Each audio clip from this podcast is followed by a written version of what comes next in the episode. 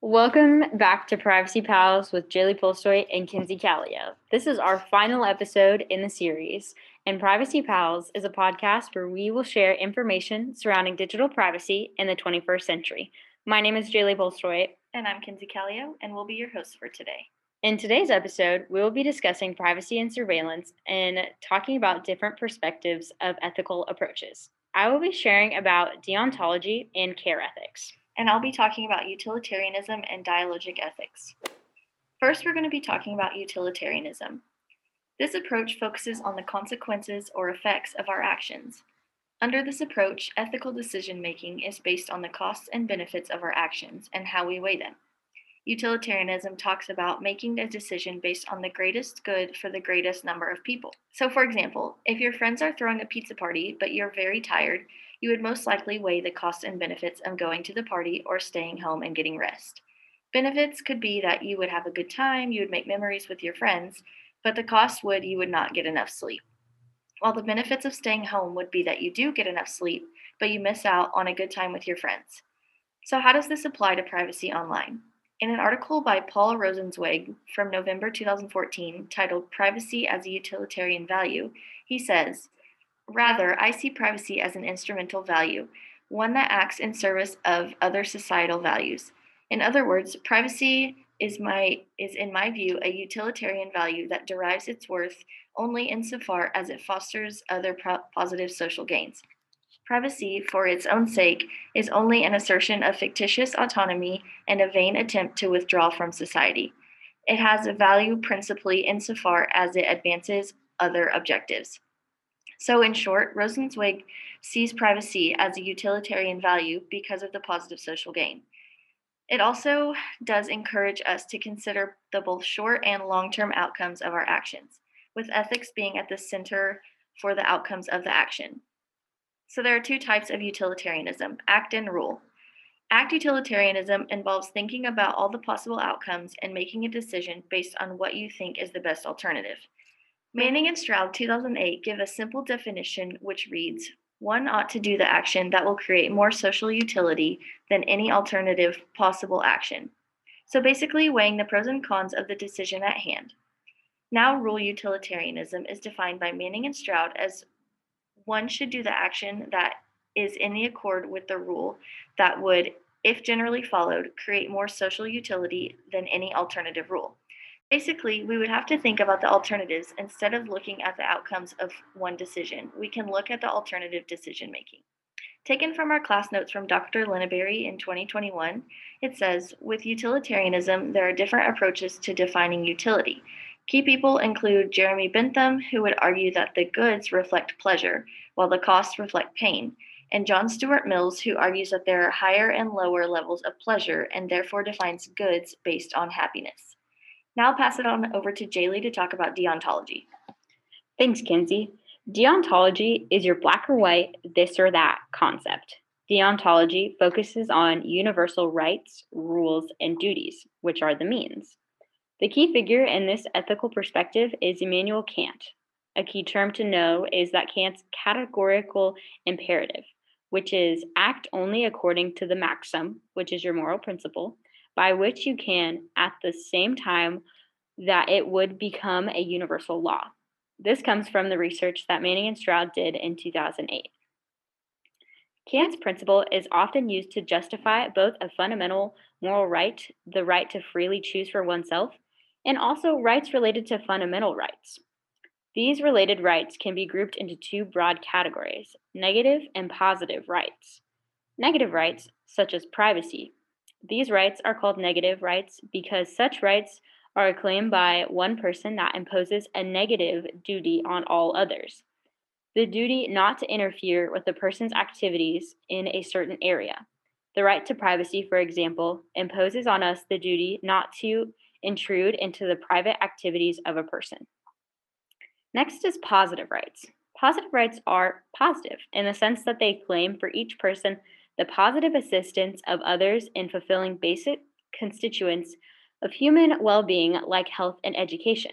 This all comes from Velasquez, Andre Shanks, and Meyer in 2014 when they wrote an article when talking about rights and applied ethics. When it comes to privacy, let's look at an example from being able to share data and being surveilled as the maxim. A deontologist would look at this and then decide if this is something that would be okay to do or something that's not okay to do. If using a deontological perspective, then there is no case by case basis or trying to do the most good and the least harm. It's all about re- accepting the maxim or completely rejecting it in its entirety. If this maxim would be accepted, then someone with this perspective would be fine with companies sharing and looking at their personal data, and they would be all right if the information was revealed to others. On the other hand, if this maxim is rejected, then they would have the mindset that nothing about data sharing is okay and it should never happen on their accounts and they should never be surveilled. Hey everyone, I want to remind you that, that there's a Google form in the show notes. We would love to have you fill it out and provide us with any feedback that you have. Remember to open the show notes and scroll down to the bottom to access the link. Thanks. Now back to the show. We will now be moving into dialogic and care ethics. Let's start with dialogic. A book by Tompkins 2019 titled Alternatives to Modern Ethical Theories states that there is no precise definition of dialogue, but dialogic ethics focuses on seeking understanding and seeing the humanness in others and seeks to see others as subjects rather than objects. So basically, this is concerning dialogue between two people. It's really easy to misunderstand someone, and it happens all too often. Especially online, when you can't see the other person, it's really easy to see them as an object rather than a real person with feelings and emotions. According to Tompkins, dialogue is defined as a communication practice characterized by willingness to continue to communicate with another with openness for mutual understanding. When people understand each other in conversation, they will then acknowledge each other as human beings instead of as objects. Tompkins goes on to say that the goal of dialogue is to reach mutual or shared understanding that affirms each other's humanity. It is not to make decisions or resolve disagreements. So, there are three qualities of dialogic ethics of communication, and that includes presentness, which is focusing our attention on the immediate now of communication and staying in the present moment. Then, tensional mutuality, which is recognizing that shared understanding cannot exist without an other whose feelings and thoughts are different from your feelings and thoughts.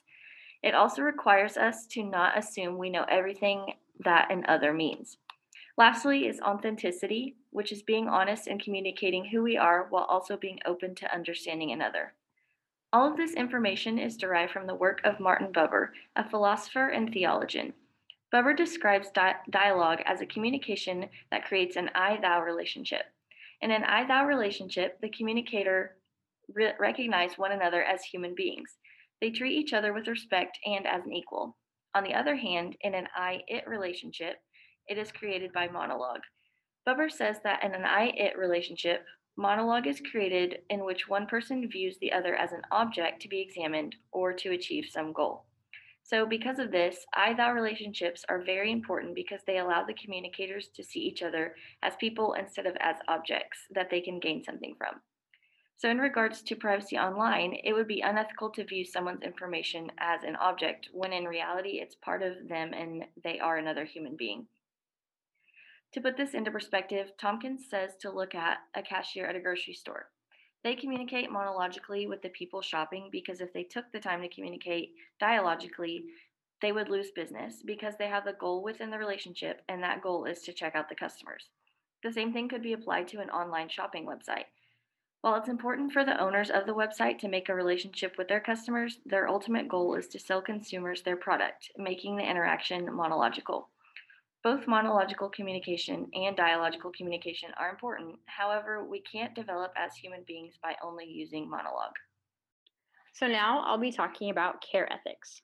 In the same book that Kenzie mentioned earlier, Tompkins 2019 states that care ethics focus on discerning and deliberating about how to care responsibly and competently for the specific needs of another.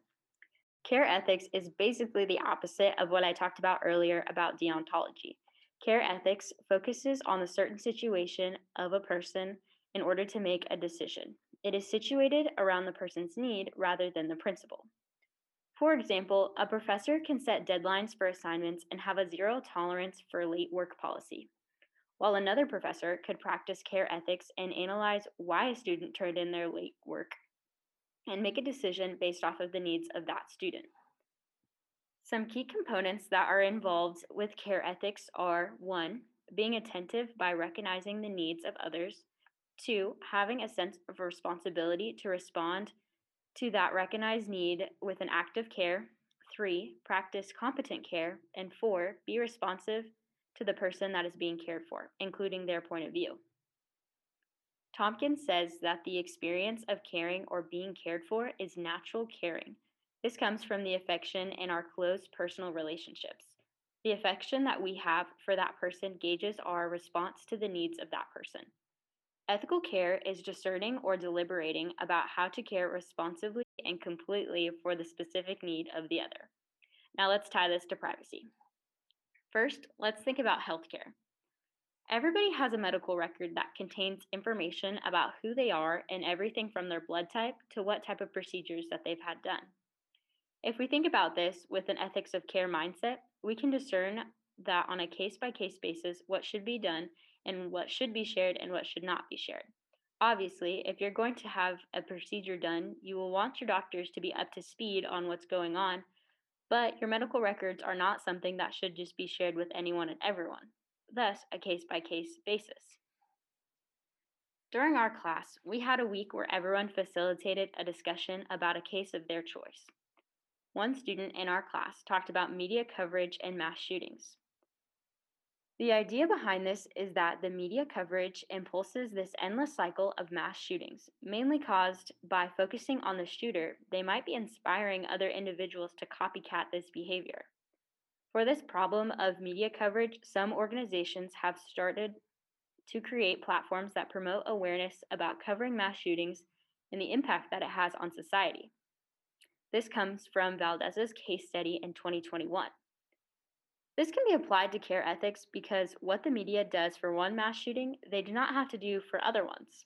There's a lot of pressure from news sources to release information about what has happened, but they may not have all the information, so it might be better for them to wait in some cases, especially when thinking about the different stakeholders, such as the victims, their families, and their collective privacy. So, to give you a quick recap, we're going to define each of these approaches. So, utilitarianism is doing the greatest good for the greatest amount of people. This includes the costs and benefits of the decision you're making. Also, there are two types of utilitarianism act and rule. Act is looking at the outcomes for the decision being made, and rule is looking at alternative decisions before making one. Deontology, if you recall, I mentioned that is your black or white or this or that concept. Remember that deontology focuses on universal rules, rights, and duties, which are the means. And then there's the maxim that is included that will either be accepted and will always be okay, or it will be rejected and it will never be allowed. For dialogic ethics, that focuses on seeing the other as human rather than an object. And the three important key terms included presentness, tensional mutuality, and authenticity. And lastly, care ethics focuses on the certain situations that a person is facing in order to make a decision. It is situated around the person's need rather than the principle. Everything is looked on by a case by case basis, and there's no one size fits all. This is basically the opposite of deontology.